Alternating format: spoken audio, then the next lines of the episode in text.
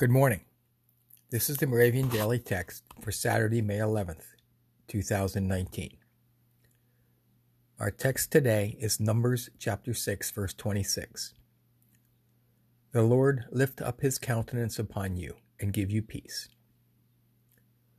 Our teaching text is Philippians chapter 4, verse 7. And the peace of God, which surpasses all understanding, will guard your hearts and your minds in Christ Jesus. Let us pray. Lord, we are overwhelmed by the richness of your blessings.